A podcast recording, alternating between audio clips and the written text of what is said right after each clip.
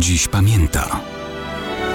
Datownik historyczny prezentuje Maciej Korkuć.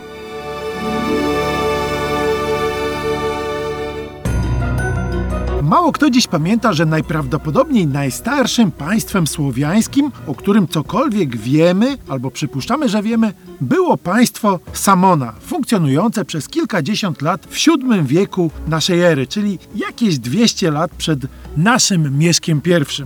Obejmowało obszary dzisiejszych Czech, Słowacji, części Węgier i Austrii, może też dzisiejszej Polski i Łużyc we wschodnich Niemczech. Wiemy niezbyt wiele, bo wszystko opieramy na zapisach spisanej w VII wieku kroniki frankijskiego Fredegara. Pisze on, że samo również wywodził się z Franków i był kupcem, który prowadził interesy na wschodzie.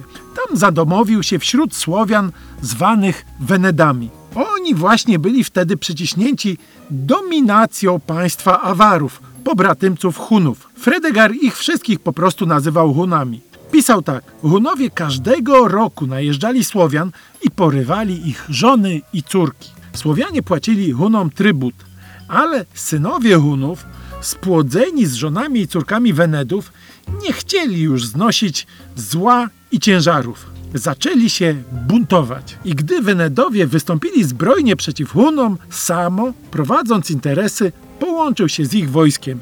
I taka była jego sprawność na Hunach dowiedziona, że nieprzeliczona liczba wrogów Wenedów z jego miecza pocięta została na kawałki. Dalej kronikarz pisze, że Wenedowie dostrzegając pożytek z Samona, wybrali go na swojego króla spośród siebie i rządził 35 lat szczęśliwie. Wiele walk stoczyli Wenedowie z Hunami za jego czasów, a dzięki jego doświadczeniu i wiedzy zawsze ich zwyciężali. Na koniec kronikarz zajął się także obyczajówką. Samo miał 12 żon spośród Wenedów i doczekał się z nich 22 synów i 15 córek. No cóż, kto wie, ilu z nas może mieć pozostałości kodu genetycznego wprost od frankijskiego kupca Samona.